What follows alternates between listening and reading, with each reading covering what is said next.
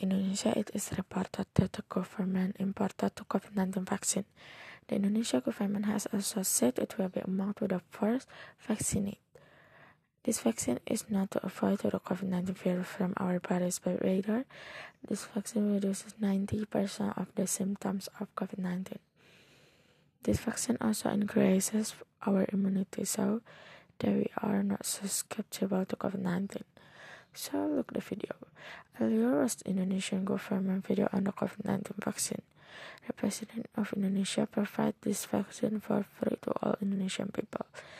In addition, the government also bears all the cost of treating people who are exposed to COVID-19. So much information about the COVID-19 vaccine in Indonesian for me. Thank you.